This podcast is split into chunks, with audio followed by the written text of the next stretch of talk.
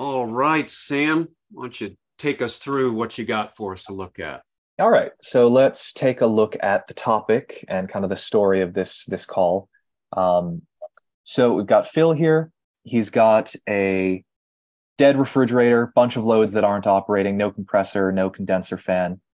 Um, troubleshot it down. I'm going to kind of summarize it for you, but uh, there was some back and forth. Um, they basically, he and other techs on the site decided it must just be the boards. Uh, there, are, there are actually two control boards here.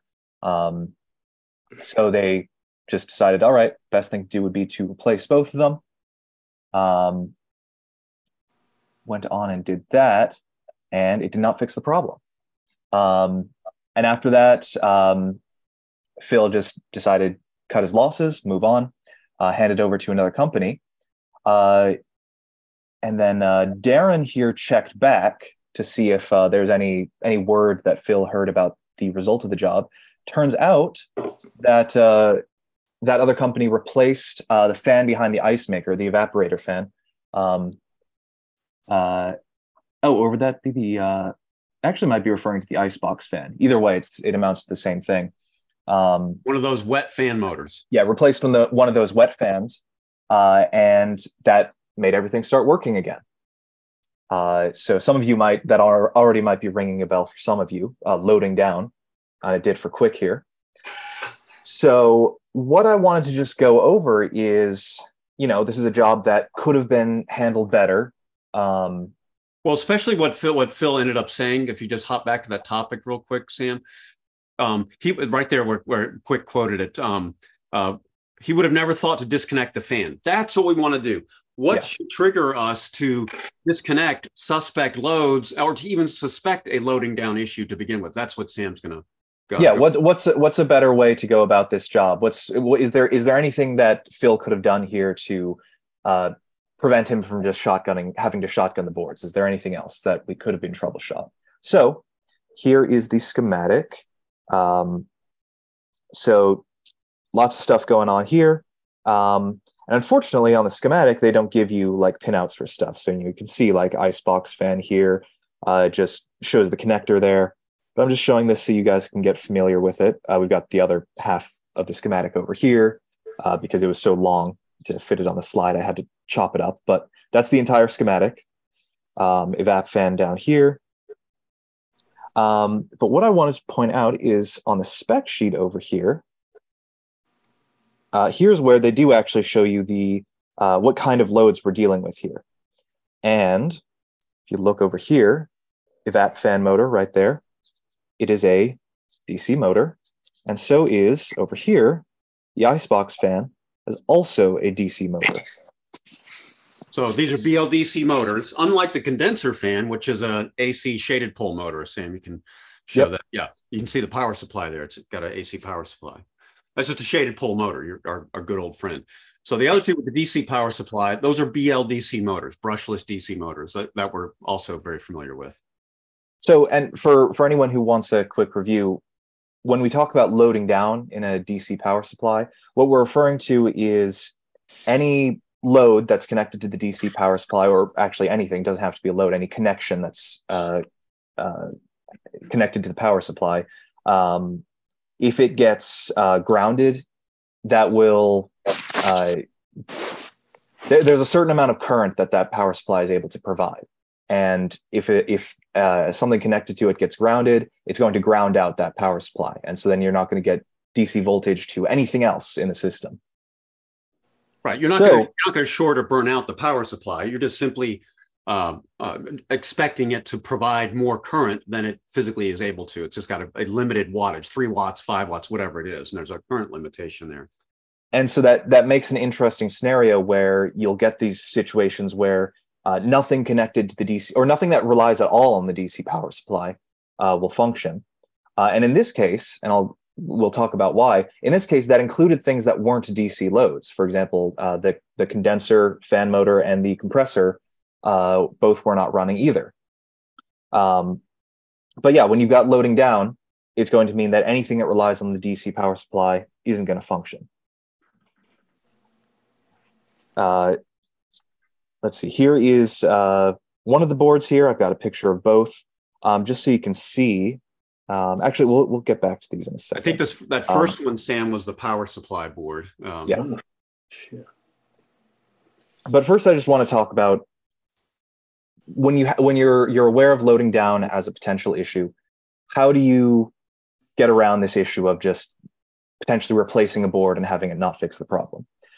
So first off just whenever you've troubleshot down to a bad board you know you've checked your inputs um, you got to make sure to check those because if you get garbage in you get garbage out. So if you checked all your inputs uh, they seem to be giving the, the board good info and the board's still not seem not doing what it should be doing and especially if you have multiple loads that aren't working and if all of them could feasibly be affected by the dc power supply that even includes if they're ac because and this is why i've got the pictures of these boards on here um, you've got here on this one it's it's easy to see uh, you've got relays on here well relays are switches that uh, the board controls them with DC voltage. So if that DC power supply is loaded down, it's not going to be able to switch AC power to uh, the loads. And similar thing over here, you've got triacs over here, but uh, same principle applies. Those are the triacs with the these are heavy duty triacs with the heat sinks. They might even be something slightly different, like SCRs or something. Doesn't matter. It's a silicon switch um, that's uh, controlled with tiny little DC voltages and currents.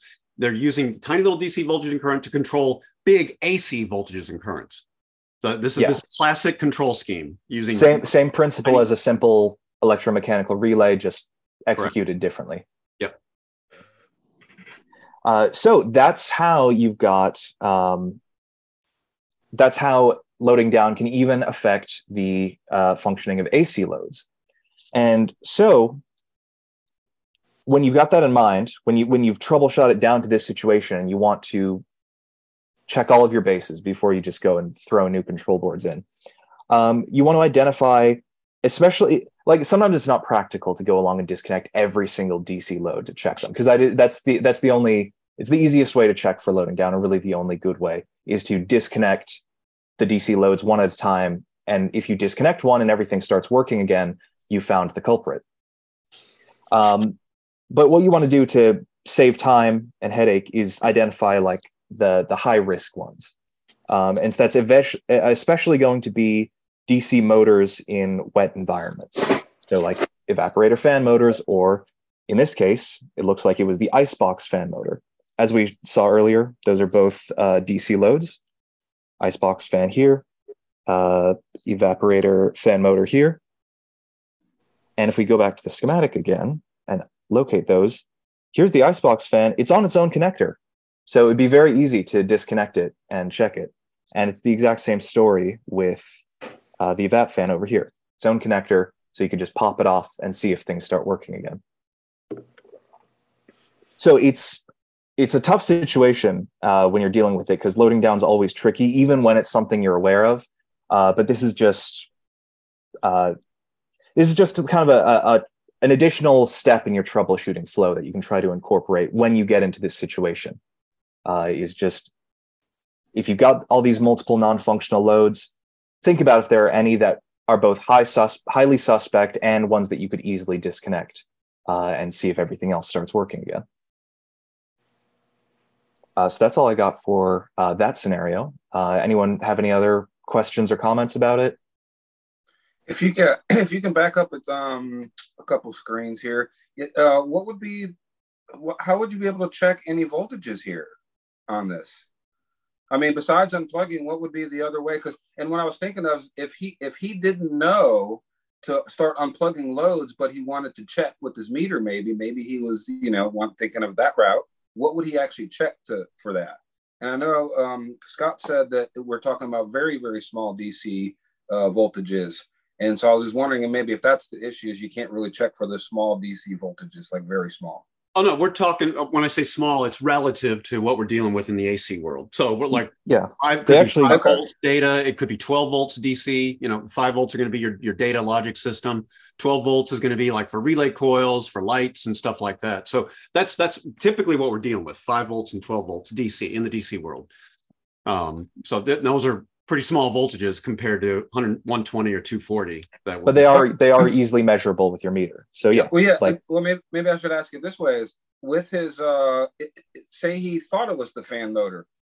Uh, instead of unplugging it, what would he have seen with his meter on it? If it was a bad fan motor that was causing it to shut down, like what would that show on his meter if he had to hook up to the fan motor? Well, now the fan, the, this is just a two wire BLDC motor. So the board has no way of sensing the RPM. So the, the board is not going to lock out in, uh, the either the ice box or the evaporator fan motor. It's It doesn't have an RPM feedback signal. You just got the two wire configuration. You got your 12 volts DC and your DC ground. That's it. So but, the, the board doesn't know that the fan motor is running or not. But I believe the the answer to Tim's question, correct me if I'm wrong, Dad, would be because it's being loaded down, you're going to see something less if you do a, vol- a DC voltage measurement across those. Uh, oh. Leads, yeah, yeah. you're okay. going to see something less than the, the maximum voltage supply. Right. Like and the so the other, okay, yeah. the, the other thing you do is disconnect that, like for the Icebox fan, disconnect that P9 connector and see if you've got your 12 volts back in between two and three, pins two and three on P9. That's okay. that's another that's another way to check. If if that Icebox is what's loading it down, then disconnecting it, you should immediately see your your your uh, proper DC supply between pins two and three on the P9 connector. Yep.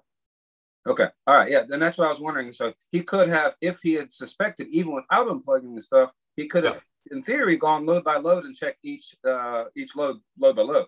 And that's a typical move, by the way. Yes, um, you can check and see uh, well, is the board putting out the required uh, DC power supply to that load. If not, then it, I'm dealing with a DC load and DC power supply. I got multiple Borky loads going on. So I'm going to disconnect that P9 connector and then check for my DC power supply right at the board at, between pins two and three. If it if my DC power supply comes back with that load disconnected, I have proven a loading down problem. Roger, gotcha. All right, that's what I, that's what I was kind of wondering if there's a kind of a workaround that he could have he could have done, and I think there was. Yeah, and it just it the the whole problem was that the, the loading down wasn't even on his radar, and um, um, and then, so what we're trying to do is come up with like uh, heuristics, rules of thumb for things that might trigger us to suspect a loading down issue and and check for that, so we don't get right. snaked by that kind of thing. Roger. I was during, um, during Whirlpool training. They talked about this, and in Whirlpool, you know, it's a common problem with these um, these models and the the five door KitchenAid models that have the user interface on the on the pantry drawer and that user interface gets moisture in it or water spills from the dispenser and drips into it and will also ground that out and cause this same issue.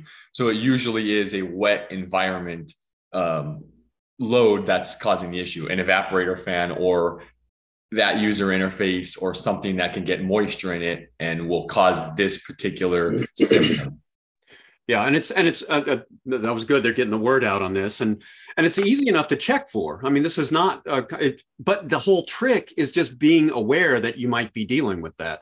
And checking for it and confirming or ruling it in or ruling it out is easy to do just a couple of voltage measurements disconnected and connected and and um, that's it. But so the whole trick with with not getting snake bit by this loading down stuff is suspecting and something triggering you about the situation suspecting that you might have that going on. Basically, it's kind of almost like an education thing because I mean, if you don't if you don't go to appliantology and you know watch you know learn it from wherever, you never even know this is a thing, right? Yeah, I mean, it's not even going to be on your radar to even suspect it and, and uh, check for it. Right, and that was kind of to my point: is if you don't know, you don't know, and could he have could he have tested his way through there just thinking, all right, I'm going to go through each one of them by golly and check every single one of them. And and if he didn't know that, because some of the stuff is is maybe not intuitive, you know, that's not something intuitive. You're you're naturally thinking, hey, this is the higher voltage stuff. Why would I be looking at a DC fan motor? Right. So it's, it, it's not intuitive stuff, and unless you know, you know. And I was just I'm thinking of someone who wouldn't know that how they could have figured it out, and they could have actually have said, you know, taken the time and gone through one by one and done it. And so there there is that way too. I was just thinking of the for people who did not know that. Right. So yeah, you can check for your. I mean, I think he even did this. He checked for voltages going to his different loads, uh, DC and, and AC. Wasn't getting anything. Um, and then even for the AC loads, the the the whole key there uh, is recognizing that yes, it's it's an AC uh, power supply going to my compressor and my condenser fan motor, but how is that being switched over to them? They don't right. show you on the on the on the schematic, you know, the dumbed down Whirlpool schematics. Samsung schematics oftentimes will. They'll show you in detail what's going on on that board. Whirlpool doesn't because they outsource all their stuff. But anyway, you just and if you look at a picture of it that Sam had up there before, you just look at the picture of the boards, and yeah, you, you can see, oh, I've got DC relays, and the other board you got triacs. So you know there's there's DC control of AC voltages going on whenever you see those types of switches. Those are software controlled switches. Yep. And at some point, yeah, if you don't know that, then then don't know what to tell you. You know, I mean, it's not intuitive, and you know, if you can't figure it out, then that's that's a hard spot. You, you got to understand the technology that you're dealing with. You can't just go poking around blind. You got to it got to understand how circuits work. Yes, you also have to understand the the technology that you're dealing with. The the, the what's on the circuit board. What did it actually do? What does a relay do? What does a triac do? How do they work? And you know, why would they use a triac or relay instead of something else? Well, because they want to want to use a microprocessor to control a big power supply. So, yeah, and I mean the, the bottom line is that you have to know how these DC power supplies work, that they can be loaded down, that they have a certain amount of current they can provide uh, before it just gets shut down. Um, Has everyone seen that video that I, I've got a video at Appliantology where I, I try to explain loading down uh, with uh, drawings and things, uh, and maybe that helps, maybe that I don't know, but uh, I, I, try to make that clear. But it's a concept that needs to be in everybody's head and be on the lookout for because that's with all these computer controlled appliances, loading down is always an issue. It, it's always potentially an issue. Let me say that.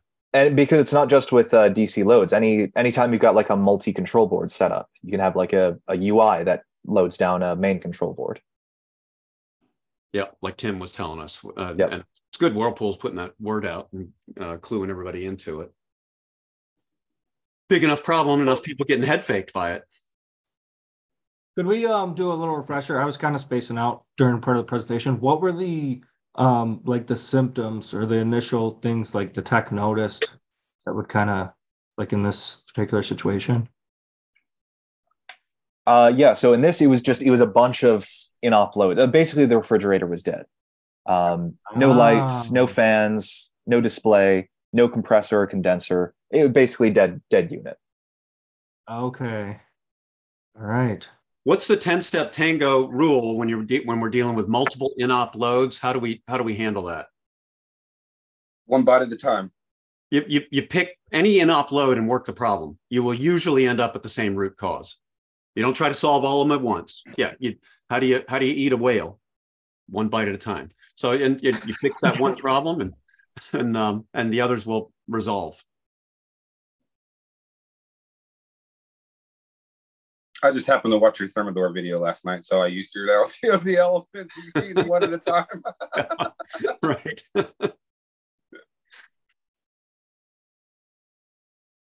All right, I thought that was a good one.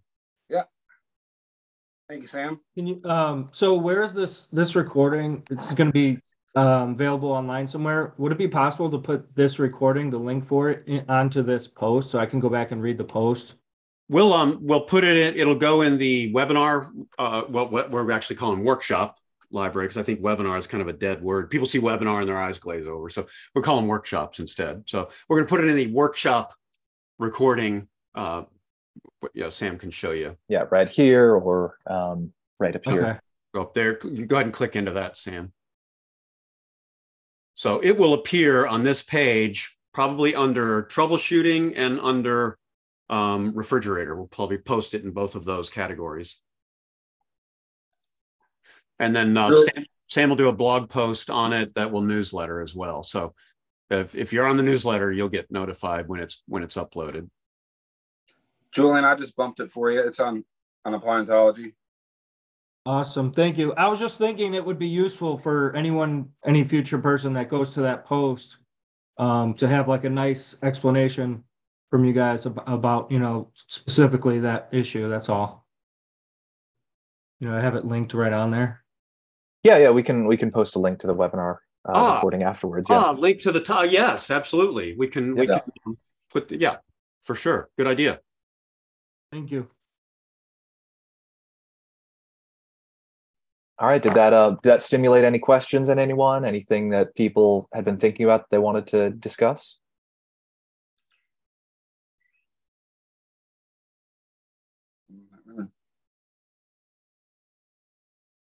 Not no, related. Not related to this too much.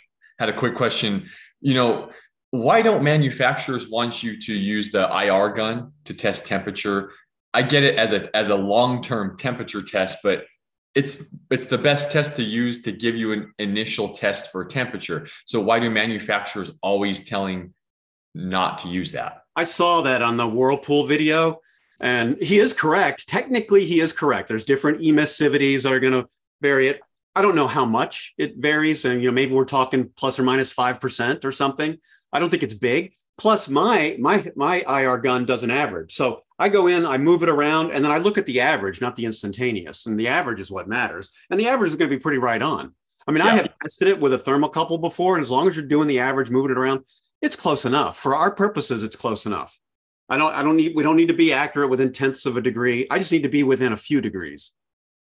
And so maybe they're just concerned about uh, shining turn a, a, tech or something putting it in the wrong spot and hitting the wrong and getting a wrong reading because i mean i use it all the time we have to yeah i do too I, I, I i use it almost exclusively at first i mean when they first came out years ago i was like oh i don't know how because i knew about emissivity and this type, oh ah, man I can't really trust this so I, I would i would compare it with my thermocouple and as long as I was doing it correctly, getting the average, it was close enough. It was always within a few degrees of the, of the thermocouple. I mean, single digit, few degrees. So, What's interesting, Tim, is is that they actually not only do they say, the fact that they say do not use this. you know, it's like, what, what am I going to break something here if I use it? It's like uh, you got to tell me not to use something. Yeah, yeah. What, what, I find is that a lot of these manufacturers, I mean, a lot of these guys in the service um, department, these men, they're techs like us and so they, they get a little thing started, a little story started amongst themselves. They go, oh, we need to put this out. No, like that's a big thing. I remember about years ago, Dacor was uh, putting this thing out um, about loose connections, you know, with copper to aluminum wire caps and um, uh, junction boxes that then was going on to supply their ranges. Or they'd find some other loose connections in, in the neutral uh, or, or in one of the legs to, for the power supply to the range. And they would say that these loose connections would cause the uh, the the range to draw more current. And they were putting this out in a training. And I'm like, there's higher resistance will drop your current. I mean, that's just basic Ohm's law stuff. But what was actually happening is the higher resistance there, it's robbing the heating element of some of the wattage because you're dropping some of that wattage across that loose connection, which is high resistance. And then it, so the, the elements being robbed of some of the wattage, not putting out as much heat, not satisfying the temperature sensor, so the, the oven is staying on longer in order to meet the same temperature. That's what's going on. It's not that it's it's you know drawing more current so it can get hotter. But just anyway. This that's just an example of what goes on with manufacturers. They're techs like us, and they get their tech myths going too. Their little rumor mills and their tech myths that aren't necessarily based on reality. So just because these guys work for the corporation doesn't mean they're they're plugged into some uber smarts. And, and it may have to do too with the fact of I started I started to see this with the R600 changeover. They they put out these extremely safety guides that I think they're worried about techs that you know they'll go out with the IR gun and shoot it at the wrong spot and get a wrong temperature. So they have to make this broad uh, rule now, like don't use that. And with the R600, you know, you have to use a sparkless vacuum pump. You have to use this and that. And if you're a if you're a logical tech and you're a understand and respect okay this is a flammable gas. I mean we use torches flammable yeah. torches to do you know regular r134 so it's just being safe with stuff. And same thing with the ir gun. I mean get an average you know try to get it's used for a temperature. It doesn't mean they have to make a whole rule oh don't use that. So i think it's more of they're worried about techs that might get something wrong. I know GE, this is a simple one. They came out with a bulletin on a dryer. It was a like a, a TCO, one of the fittings, the connectors would blow off of the TCO or something down there on the bottom of the element. And they told you, as in that bulletin, you have to replace the whole wiring harness. But I believe it was because they were worried some tech might go in there and make a bad crimp connection and then start a fire. So their bulletin would say, you have to replace the harness. So I think some of these things come from that too. They're worried about the one bad tech out there, which we know there's many more than one bad tech, but that's what's nice about appliantology, your course. It's teaching you some of these things that we can get away from the mythology and just be a smart tech and do our thing Just on, understand what you're doing. Plus, understand what, what, you're doing. Do it. One thing you were, yeah. were mentioned with R600, a lot of that we're dealing with corporation, big stupid corporation, right? All rule uh, decisions are made by consensus and committee, which means everything's mediocre because there's no visionary there that's that's sort of inspiring things. So what do you got in a big stupid corporation? You got lawyers. You got corporate lawyers. So a lot of that stuff with the R600, like Sub Zero's ridiculousness, they probably get the prize with the um, you know, you got to put up the yellow safety, you got to have it vented, you got to have a sign up there. This was all driven by lawyers. I mean, techs would not even think of a lot of this stuff. Lawyers are always thinking of that, and that's why they get get the big money. Yeah,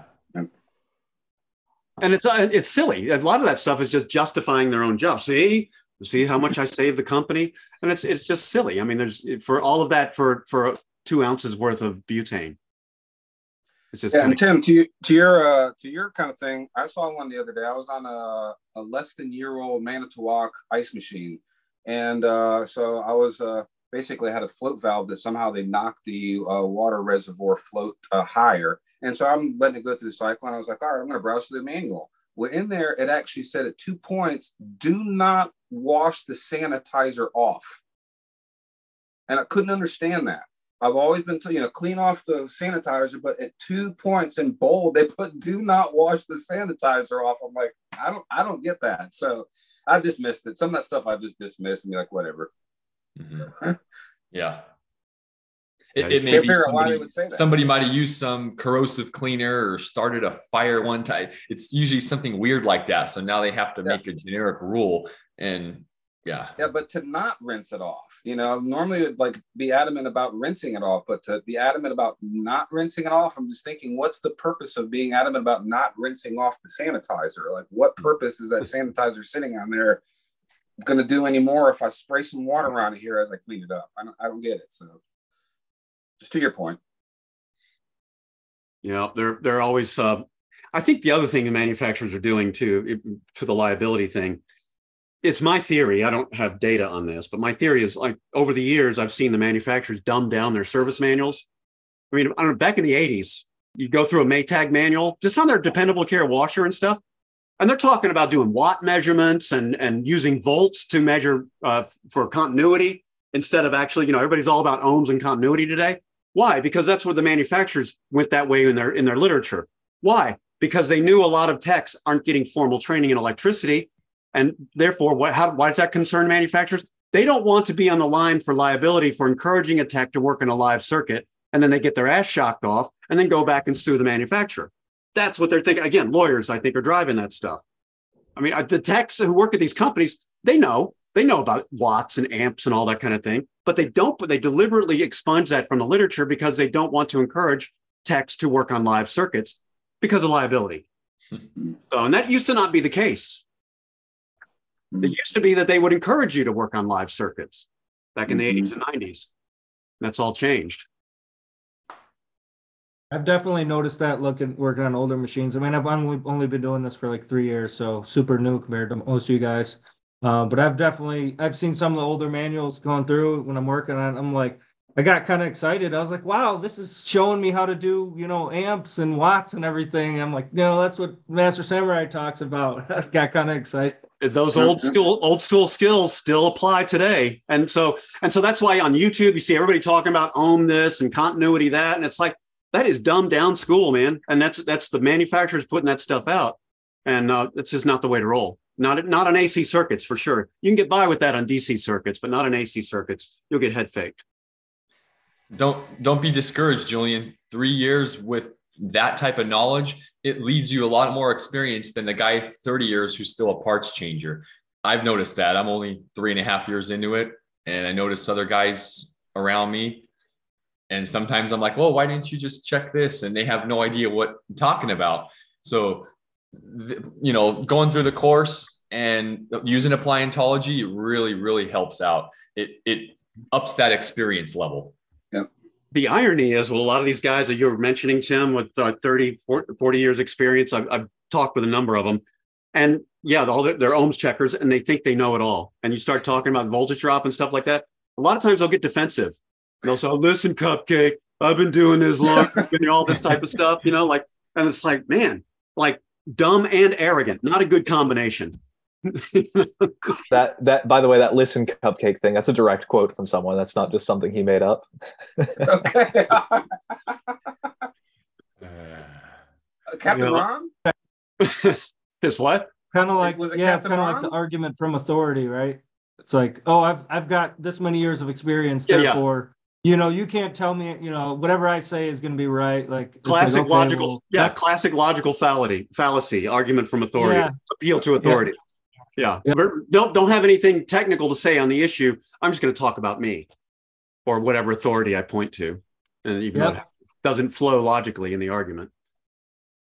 I think the changes too in the last. Uh, I'm, I'm you know pretty new too. I was you know Willie um, budget appliance repair as well. He's he's on Appliantology, and uh, he he thought that I was been doing it as long as he has. But no, I've only been doing it 15 years, which for some of these guys, you know, 35, 40 years. So I'm still new to them. And um, shit, I forgot what I was gonna say about that. Nah, never mind. Forgot what I was gonna say about that. I went off. On, I was thinking. I, well, it's, it's some of these guys, like Willie, who's an example. Some of these guys really do know it. They've been at it for a long time, and they really do know what they're doing. Oh, so, Willie's awesome. No, Willie's gonna. I remember what I was gonna say about it. Um, but he, we were talking about a machine the other day, and I was trying to think of when we really, in my short 15 years, I've seen changes more in the last probably 10 years. So, looking back at machines, I don't think they were as technical. I think the big shift the number the first machine I think that I kind of remember being more technical than others was the GE with the uh, the board on the back of it. I, that was kind of the the first one that kind of I think I remember, and then the duets. So yeah, it's gotten back to your point. Um, is really I guess my point on this was for you guys at three and a half years where you're at, you're so much further for what you have than people that had that were doing it. And I'm kind of thinking of my buddy who taught me the business been doing, I think, 24, 25 years. He just doesn't get it. He's refusing to learn. He's refusing to, to uh, engage. And he wants to virtually still take a thermistor and cut it out and stick it in a cup of water. And he's doing stuff like to this day, my buddy still does this. I'm, I, I try and I try and I just, I've almost given up on him. And uh, so, yeah, man, you guys are doing great. Love the interaction. I think you guys are kicking butt, you know, and, and also as well, not everyone has to be great at this. I've learned that as well. Some people are don't want to be, you know, some people find their comfort level and that's okay. I have two technicians that that have found their comfort level and they don't want to get any further. And I try to push them and teach them and stuff, but ultimately it's up to them if they want to nerd out on it. You guys got to remember where we kind of nerd out on the stuff where other people don't. And I tell people that as well. To be a good technician, you don't have to be a nerd and be great at it. You could be a good technician and still make a good living at this without being great at it. Yeah, with me, it's just curiosity. I'm just always, you know, how does that work? What's I've yeah. always been like that since I was a kid, you know, taking stuff apart. But it's just like it's how I'm wired. Yeah. And it's just it's kind of surprising to me that you know technicians who do this for a living and they're not even curious about how does this variable frequency drive system work? What's Isn't that, that weird? Triac do? How's that thing work? Yeah, yeah, yeah, yeah. I, I agree with you. Yeah, it's it's cool. I mean, uh, that's what that's what keeps your brain young too. Keep learning stuff.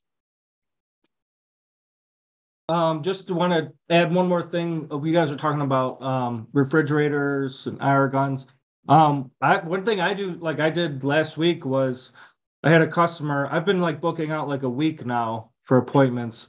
Um, so I had a customer refrigerator call. I had um, I sent them the link on Amazon. There's like a ten dollar, like four pack of refrigerator thermometers with the little gauge. I don't know if you guys are familiar with those, but I had them order those and then stick one in the freezer and one in the fridge so that you know they just monitor the temperatures. And then when I got there, then I have to worry about um, you know, messing around with the IR gun. It's a good add-on sale item too. Yeah, I've upsold. That's actually why I know I've actually upsell those to people yeah. Um. Yeah. So yeah. Carry them with you. You know, uh, uh, sell them out for twice what you paid for you know for small ticket items. Markup is double, and um and and sell them. They got convenience. Got it right there in their house. Boom. Yep. Yeah, because oh, I, that's the other thing I was going to say. Um, I was going to ask you about the IR gun. I, have always kind of, you know, I don't know how those things works work. It sounds like you do, um, but I've kind of always not fully trusted them. Like, I don't know if this is fully. So I don't know if you if it's in the winter time and you have that thing sitting in your vehicle and it's really cold and then you bring it in to use it. I mean, I've sometimes gotten weird temperatures. Like I think this is ten degrees off, Is that am I like hallucinating or is that like a thing? No, no, that is a thing. Um, the little detector in there, what is it, gallidium or something? It's something with a G. Gallidium. Anyway, it's a little. Uh, it senses light in the infrared range, which you know we can't see, but it can quote see, and so it, it is affected by temperature. So, but and I don't know exactly what that spec is. It might even be in the specs of your um of your IR gun. It'll have an operating temperature range outside of which um, it, it can get very inaccurate, very hot or very cold. It can get uh, it can introduce inaccuracies because of the okay have you noticed that um personally? Have you noticed that when you're doing service calls because you live in a cold weather climate right? So yeah but I, um, my, you notice your uh, your gun being kind of off in the winter? No because it doesn't my gun doesn't stay in the car overnight. So uh, I, I bring my tool bag in every night to because i don't like my tools to be real cold when i work on work with them in the morning. So my my my main tool bag which my ir gun is in that comes out of my car every night and goes in my shop um, so it stays nice and you know room temperature. And then in the morning, when I load out for service calls, I load my bag in there. And the the IR gun during the day does not get cold enough during that time to affect it. So no, I've not I've not noticed that. Okay, cool. Well, I guess maybe I'll just do that then. Um, yeah. Okay. You, any kind of instrument like that, um, Julian, you wanna you don't want them sitting in extreme temperatures anyway. Anything electronic, your electronic or electrical instruments, you know, your meter, uh, same thing. You don't want that sitting out in extreme cold. Bring all of your sensitive stuff in at night, and it'll last you a long time. Okay, I'll do that then. Thank you. And then actually, while we're on that, like I've got so my van, I've got like parts stocked in there, and then you have for the dryers, you have the um, the drum felt kits that have the adhesive. Those things explode from the heat in the summer. Like I had one just explode. It's in a bag or whatever, but yeah. And my car smells like you know that chemical. Yep. So like, what do you do? Like, it's so weird because I don't, you know, the second I take it off the van, then I'm gonna need it. You know what I mean? Yeah. Uh, well, do you do you pre-diagnose all your calls? I do, but for something like drum felt, you could need that at any moment. You know, it's like. Well, you don't just know if you got a like. Some days you may not have a dryer um, on this on the service call list, and so you, you, you I, I take my dryer box and it comes off the car, stays on the shelf, and if I, and on the other hand, if I've got refrigerators, washers, whatever, I, I pull my uh, standard refrigerator washer box off the shelf that goes in the car. Um, so even my parts, I, I often what goes in a garage, which just doesn't get extremely cold anyway, and that stuff goes back on the shelf. So yeah, I, I don't keep. I, I adjust my rolling inventory based on the mix of calls that I've got for that day. and there's some okay. stuff will stay in there. You know, like uh, my screw boxes with mi- miscellaneous screws and fasteners that stays on there. Um, some of the shoe shoe covers. There's some things that just stay in there all the time. That it's not affected by temperature. Okay. Uh, are you still using a CRV for yeah. Your... Okay. Yeah, it's great. I put the back seat down. I got a tarp on the bottom, and then all my stuff gets loaded up, uh, and and there's plenty of room. Okay. Yeah, I can zip around, awesome. drive. I can get around in the snow and ice, no problem. Don't even have to use snow tires on that thing. I just use uh, Michelin all season mud and snows, and it gets around great. Awesome. Tim, what are you, uh, Tim Nye, what are you, or what are you guys all driving for? I mean, I've got a, a Honda Odyssey minivan, but I don't know. It's, I'm thinking of getting like a cargo van because I'm just sick of I've got like a big shop vac in there. I just got so much stuff in there. Like I had a ladder in there, and it's just kind of crazy. Um, so I was thinking of getting maybe like a cargo van or something for everything. I have um, I've burned through. Well, in the old days, uh, I had some Chevy Express vans, like the 2500 and the 3500, and those are gas guzzlers, of course. But they do have the benefits of you can put you know machines in there, and at that point, you know, we'd have to you know load up a dishwasher and you know haul it off or get a microwave or whatever and so things kind of developed. And so I've also been through some of the old uh, safaris and the old, uh, God, those little Chevy minivans. But now what I'm using, I have a um, Dodge Caravan for myself that I've removed the back seats. And so I keep about, have five um, boxes in there for, you know, refrigerators, dryers, washers, things like that. I carry my refrigerant stuff in there. I carry bearing kit, tool kind of stuff to remove agitators. I've got uh, my socket set. I've got two toolboxes, and in one of those toolboxes is actually where I keep my glue and my silicone and greases and that kind of stuff. I keep all that because that stuff will stain and get on the carpet and stick. And if you've ever had that uh, that glue get on your carpet, it gets stuck there forever. You virtually it pulls the fibers up of the carpet. It's done. It's now bald carpet on there. So that that glue is really really tough stuff.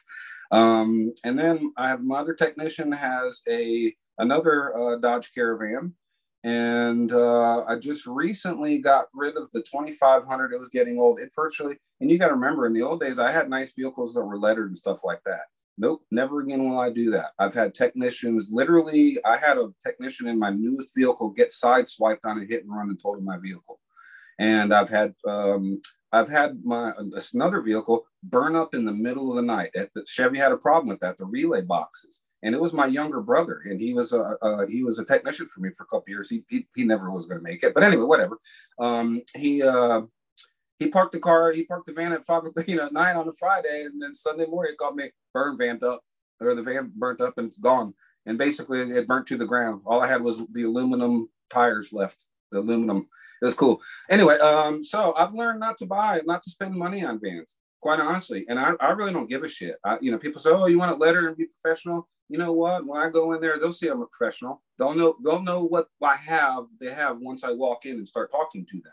I don't care what I look like, and I'm not a speeder or anything like that, so I don't flick people off or anything. But I also just knowing other vehicles, I almost feel like that if you have a lettered vehicle, that you're almost a target, and I don't want that. And and the only reason for me to have a letter lettered vehicle I was thinking of was and there's, there's pros and cons to it. And I was thinking that the pro would be yes, you get you know advertisement and you get um, you know people noticing you, and it looks professional when you pull up. But the downside of it, I swear, people, man, they'll drive around you, they'll ride your ass, they'll you know make cause wrecks. Um, you know, it, it's it's it's worse if if you can see who you are. So anyway, so that's what I have. And then my just bought my guy a hell, what did I buy him? A Honda. I, I can't even remember what it is. A Honda, uh, not a out. It's kind of just SUV kind of a Honda thing. Got a really good deal on it. And um, passport, pilot. Uh, hell, what is HRV. it? What is it? What's that last HRV, one? HRV, CRV, passport, pilot. It may be a CRV. Hell, I don't know. That's how that's how little I care. That virtually is how little I care. And um, I let my technicians take the, the vehicles home, and uh, they're good about it. They keep up the little changes. Say, hey, you know, it needs tires or whatever, brakes or that kind of stuff. And I've learned to fix my um, vehicles, most of them by myself. I mean, I've, I've, i do most of the work, and there's some pros and cons about that for me. Um, and I can do, you know, minor repair work in my vehicles and virtually save eight hundred, thousand dollars, and not have my my van down for a couple days. So for me, I don't mind doing that kind of stuff. But for other people, you just have to pay to get them fixed. But I just I don't spend money on vehicles. I think I'm probably due for a new vehicle on mine, and I don't know. Um, I don't think I want something too big. You know, you don't. I don't want something too big, but too small either. You know, so um, I've been looking at kind of thinking about those kind of boxy kind of things as transits or whatever. But those are almost too small. I have a couple friends that have those, and those are almost. It's like my my van, my Grand Caravan has more space and and and more stuff. You know, more space in it than some of those transits. So I'm not into vehicles. Yeah, I, I was always curious about the whole incognito. I kind of like being incognito, you know, not having like the, you know, everyone know who you are. But I don't know. I, I guess it looks more professional if you you do. Um, but uh, another thing I was thinking about since um, you got a mini, we both got minivans. I was thinking of maybe taking my my front passenger seat out, and then you can put like like I have a ladder I don't like getting on. I used to have a big ladder, and then I I got rid of it. I'm like, I don't want to go on tall ladders, but go on like an eight foot ladder. Yeah, I mean, like there's there's you know all the money in the world. If I fall and get injured, a hundred million dollars isn't gonna fix it. So I'm like, it's not worth it. Um, My insurance won't let me go above six feet. Six feet. Six feet. Yeah. Yeah, I, I don't really feel. Call- I'll go on something like that, but I'm like, eh, I'm not going anything anything too crazy. And I agree. And in my younger days, man, I would hop up on the roof and clear a vent and, you know, not care and do all kinds of crazy stuff. But then, you know, as like I said, things in business, you know, develop. And over the years, you know, 15 years from now, you're, you're going to be a different Julian than you are today. You know what I'm saying? So just things naturally migrate that direction. So for me nowadays, I'm not interested on it. When I was hungry and I had to, yeah, I was relentless. I didn't give a shit. But nowadays, it's like, yeah, I'm gonna pick and choose my spots, and that's that's not a spot. I certainly don't dismiss anybody who wants to do that. You know what I'm saying? You're younger than I am too, Julian. You got to remember that, man. yeah, but another thing is kind of what you're saying is like pick your spots. Like, you know, I think, you know, I'm so grateful for appliantology and and everything. Um, because you know we're like uh, like you've said, I've heard you say in the videos, like, you know, everything starts in in your head, you know, the troubleshooting. So even though we have a physical job, we're really using we're really using our head um, to make money, not our body. So why would I want to climb on a ladder and risk that? It's just kind of stupid. You know, another thing, Julian, I uh, we don't uh, we don't do service calls on weekends. And uh, I used to be, you know, used to answer calls, and I'm like, you know, and it finally hit me. I'm like, I'm answering calls and taking calls and booking out till Thursday or Friday just to have them cancel on Wednesday. And I was like, I can't, I only have, you know, three technicians, three and a half technicians. So I can only run so many calls a week. That's all I can run. Taking more calls is not going to get you more calls. It's going to get you pissed off customers. And so we've kind of changed now to where my wife, who you know runs the office, that's the that's what she says. She says, "Can I have your zip code let you know to see where we're at?" And she says, "I got to tell you, right now we're booking out till you know Wednesday of next week in your area.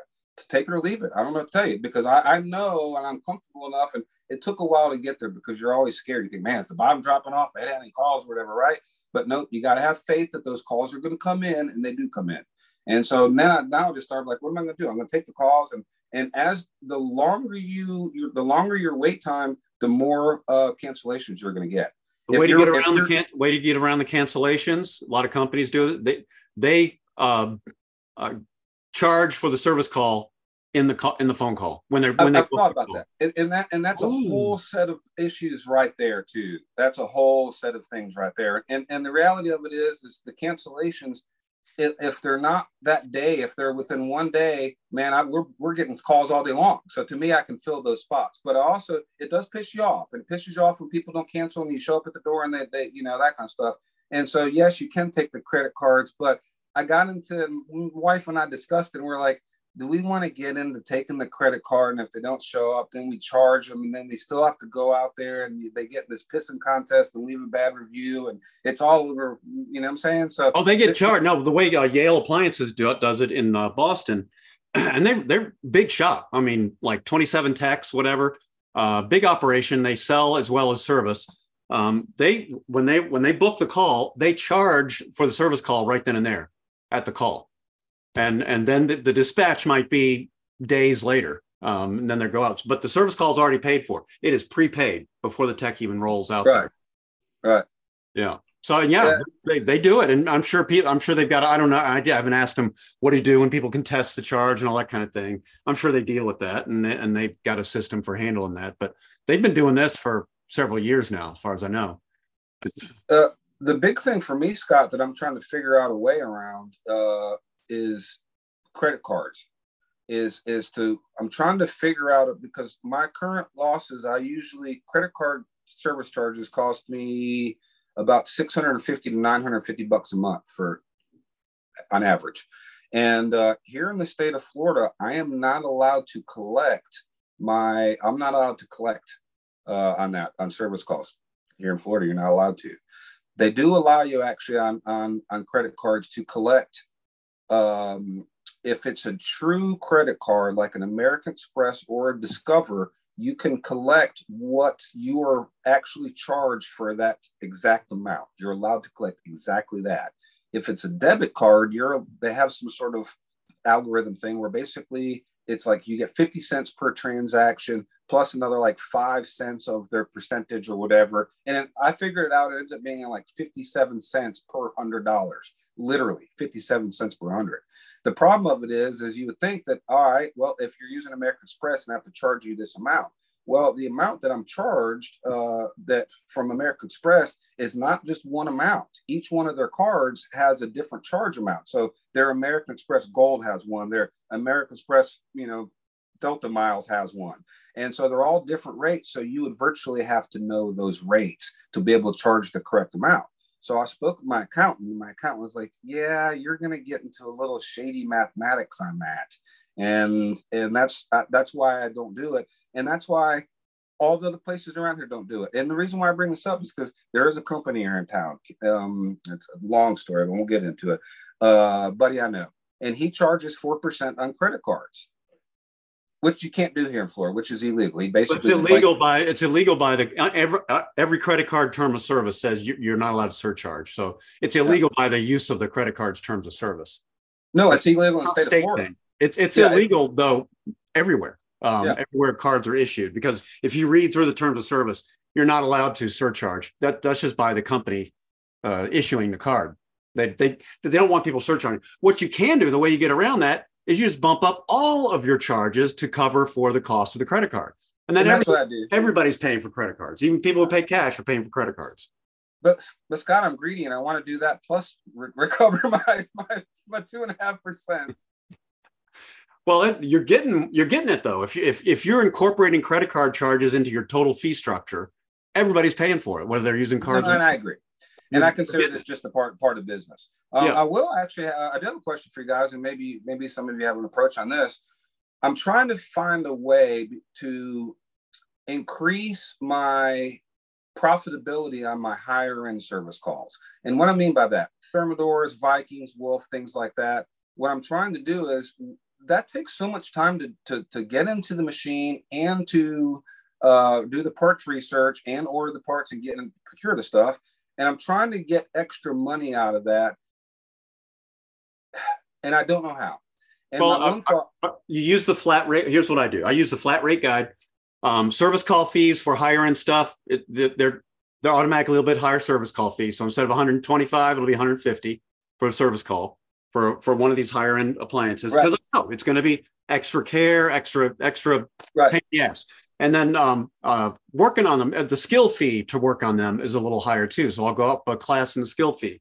So they're paying a little bit more for the service call and they're paying a little bit more for the repair. If they're getting it both ways. So um, they end up, it does, the job does get surcharged. And you, you do that by having a different service call um, fee and and have adding on to your skill fee. If you're doing something like the flat rate blue book where you got three parts to it, you got parts with markup, skill fee, and what was the third one, Sam? Uh, um, arts, skill fee, and uh, service call fee. Hmm. So those are your, the, the service call goes into that. So you, your your big three prices: your service call fee, whatever that is, skill fee, and that's going to be bumped up. So your service call fee and your skill fee are are bumped up for high end appliances, and then your parts with markup, whatever it is, and just uh, according to your markup schedule.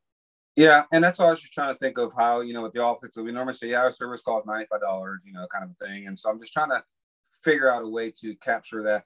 And one of the oddball things is uh, the same company that charges that 4%, they charge $125 a service call. Uh, I have a buddy who actually works for them, long story again, and uh, he he gets pissed off because if they because he doesn't get to quote the cost the company uh they literally like he goes out there diagnoses it gives the notes and the company calls the customer back with the quote. The problem with that is, is if you collect $125 and you're doing a knob and you're only collecting 165, the technician is now going back out to that call for less money he did for the first time without having to do any work. Yeah.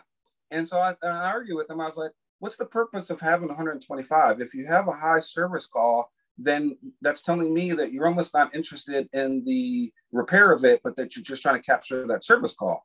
Well, we don't have a lot of refusals. I mean, a lot of times the people that don't want to get the work done are going to be, you know, the, the machine's in disrepair. It's not that just don't want the work done and I, I need to get that extra 25 bucks out of them.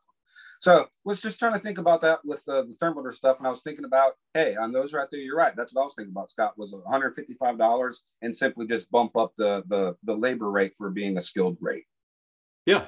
And, yeah. and, um, and you're still, you're, they're getting a good repair. I mean, I've, I've not had anybody complain. Um, work yeah. on Bosch Thermador stuff. I mean, that they're they don't care. The people who own yep. these appliances, they just want it fixed, and they're not going to quibble about twenty five bucks. Yep, I agree. Fifty bucks. They don't they don't care about that. They want it fixed quickly, and if you can do that with minimum aggravation on their part, you're golden. Well, I think sometimes just because I'm I'm poor that uh, that I think poor, and that uh, that to me, three hundred fifty dollars, forty dollars is a lot you know, for for labor, where to them it's it's not, you know, and I have to sometimes think like that. And the point of it is, is I sometimes feel like I leave money on the table, so I might need to revisit the blue book, particularly on the higher end jobs that you know that I can get away with them. Maybe not so much on the smaller jobs in my area. Yeah. You know, if I go start, you know, charging two seventy five to change out a lit switch, I'm I'm getting kicked out and, and not even getting my service call. People so, who have money though, and people who have these higher end appliances, what they primarily value is time and minimum hassle and aggravation. They're they're not going to they're they're not worried about uh, a few bucks here and here or there. If, it can be done with minimum hassle, that's what they want, and they're willing to pay for that. They're willing to pay for convenience and minimum hassle, and that does cost. You know what the, what's the big three in service? You get good price, fast service, uh, quick quick repair. Yeah, right. Yeah, uh, like so, you know, you can have any two. So, so yeah, I think um, that, that's the thing. Don't don't project our uh, economic status onto the customers that we would like to work for, who generally have way more money than we do. Well, you know, and it's an interesting platform that the other company has. And like I said, I've, i know the owner. I was friends with him until we had a falling out. I've known for 25 years, so we've talked plenty about this business. Um, he, but he's he's a crook, and I don't like dealing with people like that. And uh, he I like I do like the model that he he doesn't let the technicians make the decision. If it's not a stock truck item, um, that you know, if it's not a the part that he has on the truck, then they have to call in the office, and the office is going to give the quote. So that takes it out of the technician's hand. That there's pros and cons to that. What it does is it does make a, a more standard pricing than a technician imposing their feelings about how much they should feel like the cost is worth, right? Because what happens if you have a technician that you know doesn't value his time as much, right?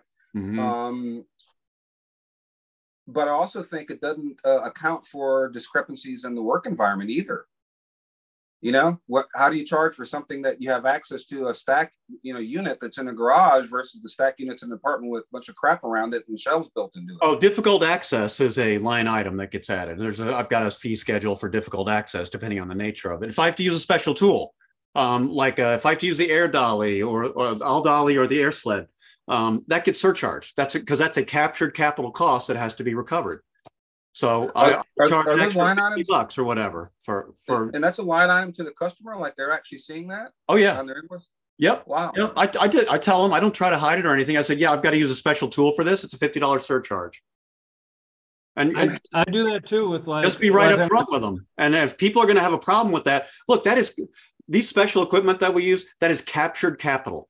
You've got to recoup that. That's just the way business works. You've got to recoup that captured capital, and you do that by surcharging it and it's not just re, re, just re, to recover the cost of it but that that capital is supposed to make you money you invest that capital in a tool or piece of equipment it's supposed to then go on and become a profit center for you that's what capital does that's capitalism it's a good point yeah and um um, yeah, I, have started doing that too. I guess when I first started out, I started, um, it's a line item on my QuickBooks. It's difficult access fee. And I try to tell, and I always if I'm not sure, like the setup, I always in my questionnaire I ask them if it's stacked or whatnot. And I like having them send me a picture of the setup.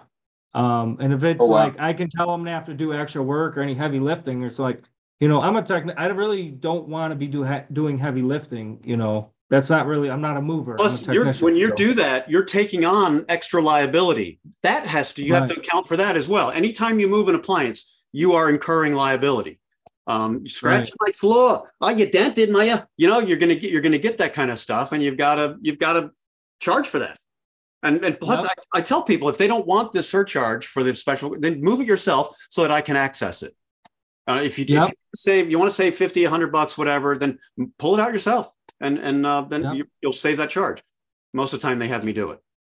Yep. I I've had guys like move it though, and I'm like, actually, that's better for me because I don't even want to doing any lifting? I'll take that. Yeah. I mean, I'll, I'll I invite them to do that all the time. Yep. I would rather them do that. I'm not interested in making an extra 50 or 100 bucks um, and still incur the liability of moving an appliance and the pain right. factor of setting up your all dolly or your air sled or whatever. And you got to haul that around. It's not something that normally lives in my van. Nope. hmm. Good things to think about, man. Yeah. Yeah. All right. Well, wow, here we are at 11 o'clock. Anybody got anything else? I do, but um, I've talked a lot, so I'll give, if anyone else, I don't know, Tim or Steven, if they have something, I'll let them go first. You got a quick one, Julian? Yes, I do. Uh, on the last meeting, I had brought up, um, Tim Nye, you told me I could change the heating element from the front and the double wall oven, Fisher and Paykel, um, fan heating element. Um, I tried doing it, but then the, I don't know, like it just didn't come through. The wire didn't come through, so I ended up having to do it from the back. So basically, my question is, do you guys fix, can you guys fix, um, heating elements on double wall ovens? Um, like without having to pull it out at all? Are there any repairs that you've done completely from the front without Oh, yeah, having to it pull it depends on the model, but definitely some of them. Uh, Most of them. only the sadistic ones make you actually pull it out Yeah. from the back. Okay. exactly. So, okay, so that's something I should be keeping in mind is uh, try my best to troubleshoot and repair without having to pull out the wall oven. I, I didn't know that was a thing. I just thought you kind of had to pull it out. Mm-mm. Most That's of the the time, last thing. I'm doing. Yeah, most of the time. Right. no. Okay, Yeah. awesome. Well, that, that helps a lot. Thank you. All right. All right. And um, so I think what we'll do, I think Sam might have had another show and tell. We'll just save that for next time. And, Oh, okay. Yeah. Yeah. And and anything else that we come up with. So uh, any other show and tells that we come up with in the meantime. Appliantology is fertile ground for that. So, all right. Well, good seeing everybody. You as well. You Yeah. as well. Yeah. Is it in two weeks or? Two weeks. Yeah. Two weeks. Okay, Again, watch the announcements at Appliantology and the newsletter. If you're on that, you'll everybody will get a heads up, and then we'll also uh, announce when the uh, when this recording is available for Sam's show and tell for today. All right, awesome. all right, y'all. Y'all have a great weekend. Yeah, Good thanks to for see coming you. out, people. Thanks, guys. We'll you You too. Take care, guys. All right, Hey, Julian. Bye, Tim. all right, bye.